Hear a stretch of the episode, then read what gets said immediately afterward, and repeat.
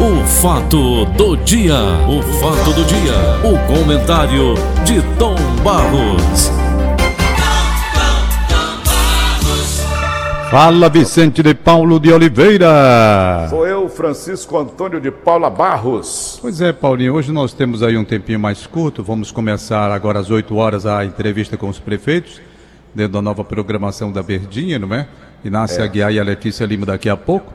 Então a gente resume mais ou menos. Ontem eu fiz uma entrevista, dupla entrevista, que eu considerei de suma importância para aquele momento que o Brasil está vivendo. Eu escutei duas pessoas altamente responsáveis, altamente cientes de seu papel perante a sociedade. O doutor Anastácio Queiroz e o advogado Paulo Quezado, criminalista, certo? Perguntas dirigidas aos dois.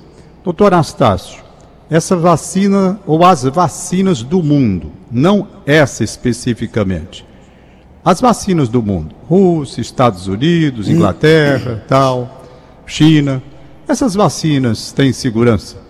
Ele respondeu com muito equilíbrio, com muita ética, com muita responsabilidade, mostrando que há um tempo para se ter certeza, se ter convicção de que realmente essas vacinas estão no ponto adequado para a utilização. Mas disse uma coisa que eu acho muito importante. Ele disse que quando a Anvisa liberar, é porque a vacina estará no ponto, dentro da visão dele. Por quê? Porque a Anvisa, ela é muito criteriosa. Aí eu perguntei, doutor Anastácio, a Anvisa é composta por quem? Quem faz a Anvisa? Ele disse, Tom Barros, é uma questão muito importante. É que a Anvisa, ela tem uma responsabilidade também internacional. Porque tudo que ela divulgar, os órgãos semelhantes do mundo inteiro estarão de olho.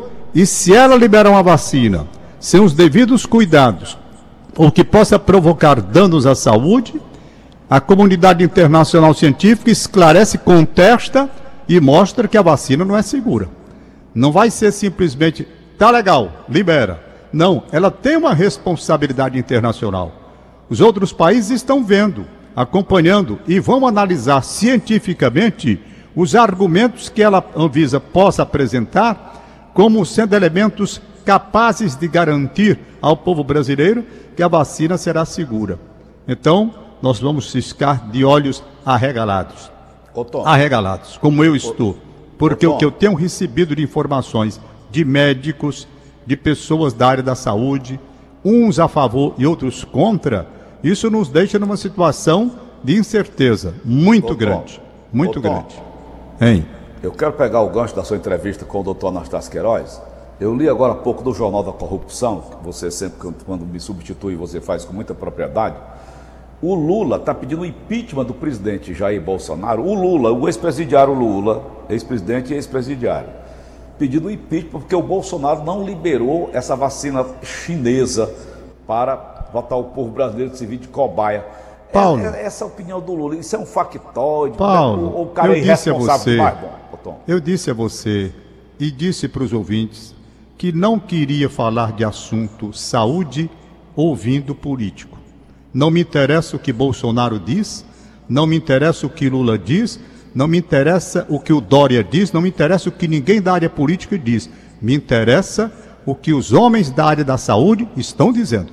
Porque no instante em que for perder meu tempo, me envolvendo com a opinião de políticos a respeito de um assunto de saúde, eu não estarei contribuindo com nada para esclarecer a população a respeito da vacina. Por isso é que eu fui buscar na palavra do doutor Anastácio Queiroz, uma palavra realmente na qual eu confio, porque é um médico que não veio para cá fazer política, e quem eu escutou a entrevista dele ontem, viu que ele é um homem muito sensato, muito ético, muito respeitador. Essa me interessa.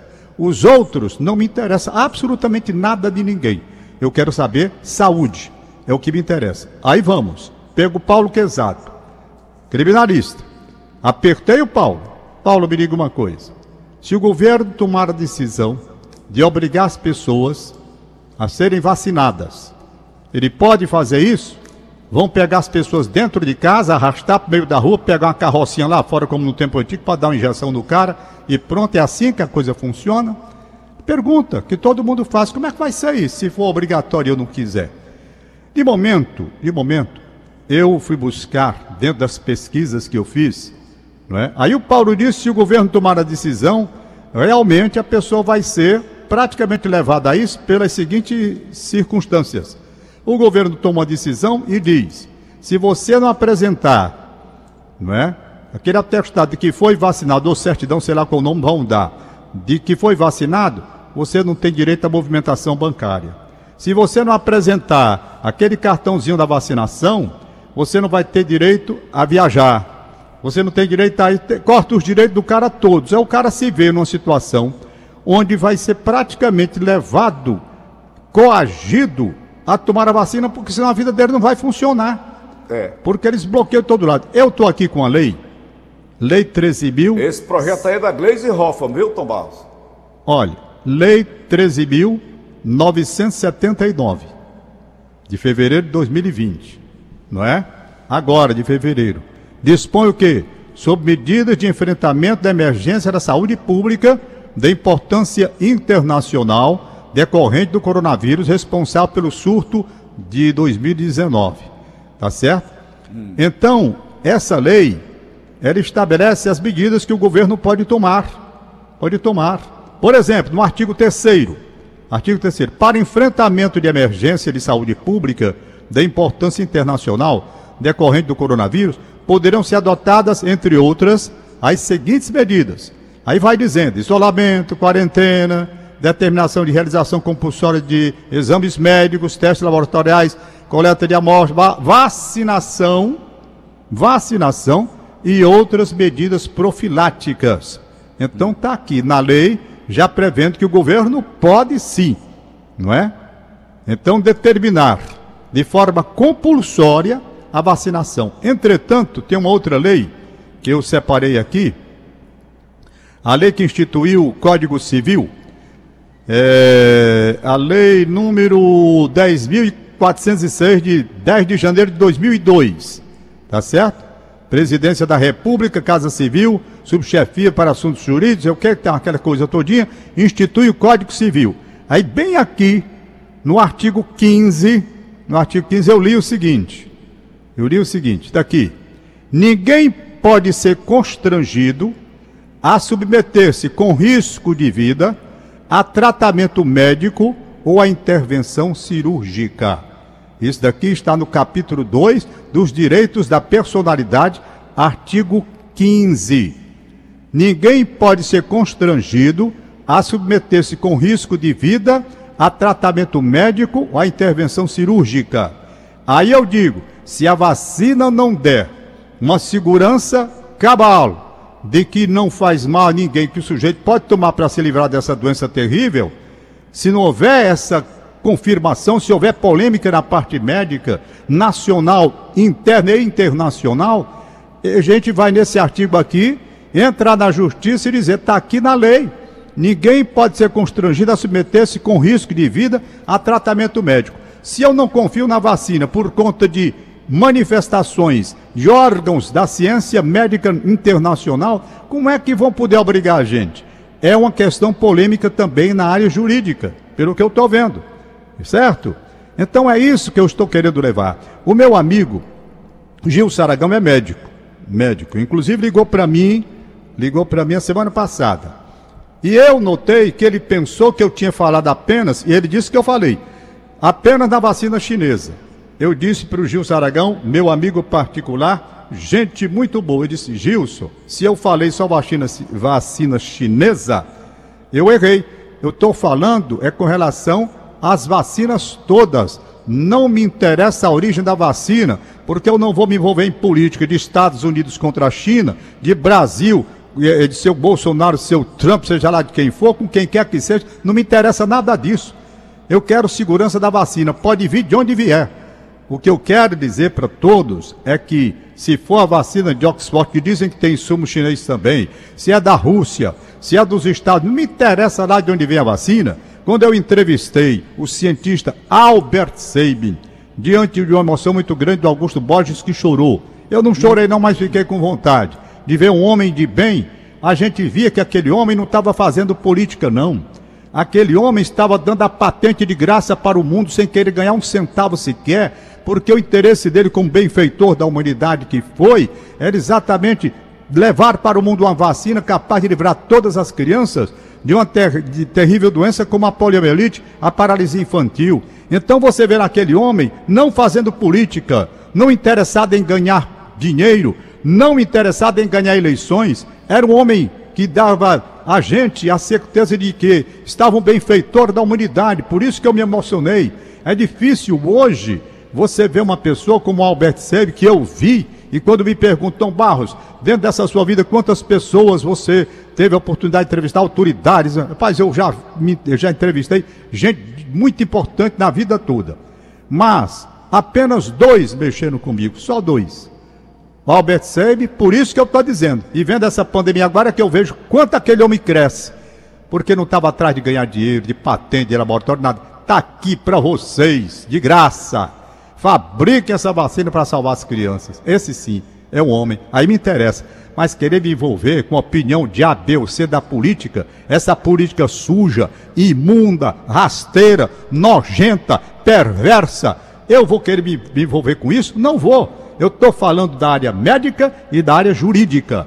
Eles lá que façam o que quiserem, se escutam, briguem, se... faça lá. Eu não quero conversa com isso. E meu comentário, quando eu fizer aqui, os senhores podem ficar certos que eu não estou interessado em absolutamente nada. Cansei, na minha vida de 73 anos, de estar me envolvendo com esperança de ABC e não vou cair na sedução e na astúcia política de quem quer que seja. Eu não vou, tipo um garotinho de adolescente, de cair numa sedução por um canto da sereia. Não é assim. Eu estou com os pés no chão, sou um velhinho, idoso, avô e muito responsável pelo que eu digo aqui.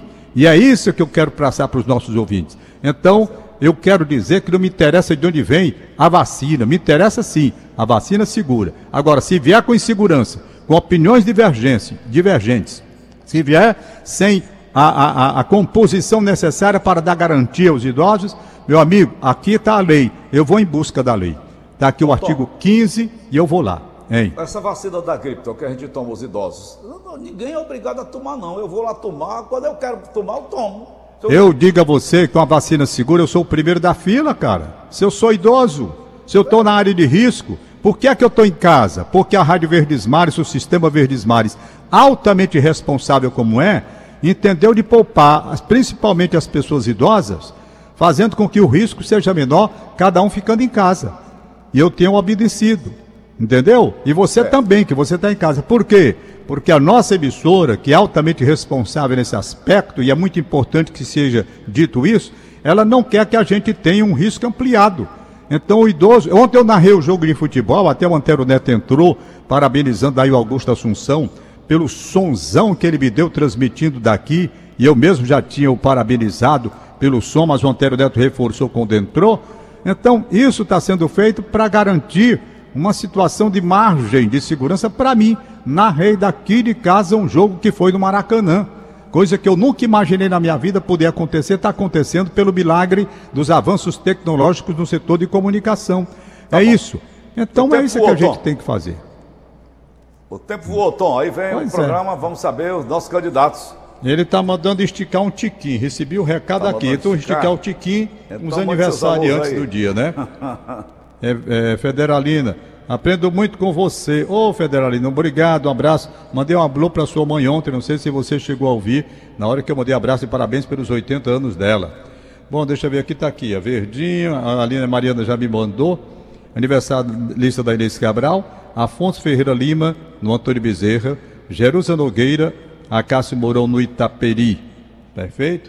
Nosso abraço aí a todos os que estão ouvindo a gente. Então, Paulo, em síntese é isso. Está aí duas leis que eu coloquei. Paulo Quezado foi muito prudente, muito ético, muito responsável também, entendeu? Eu quero ouvir pessoas assim, pessoas que na hora da entrevista mostrem o seu compromisso, né, perante a população da cidade, do Estado, da população brasileira, e não história de estar querendo fazer política aqui, política acolá, porque só faz é confundir. Olha, Paulo, desde quando começou essa pandemia, que só há confusão para confundir a cabeça da gente. Não é, essa que é a verdade. É muita confusão.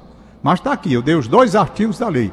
Um que pode, né? A lei 13.979 tem a lei 10.406. Se tem as duas, no caso de virem com a obrigação sem a vacina, ter o rótulo de segurança nacional e internacional, através de entidades idôneas da ciência médica, que não apenas a Anvisa, ninguém... Artigo 15. Artigo 15. Ninguém pode ser constrangido a submeter-se com risco de vida a tratamento médico ou a intervenção cirúrgica. É o capítulo 2 dos direitos da personalidade da lei, número 10.406, de 10 de janeiro de 2002. Tá bom. Tá certo? Ok, instituiu o Código Civil. Tá bom, Tom? Bom dia. Bom dia. E tchau. Acabamos, então, de apresentar... O fato do dia, o comentário de Tom Barros.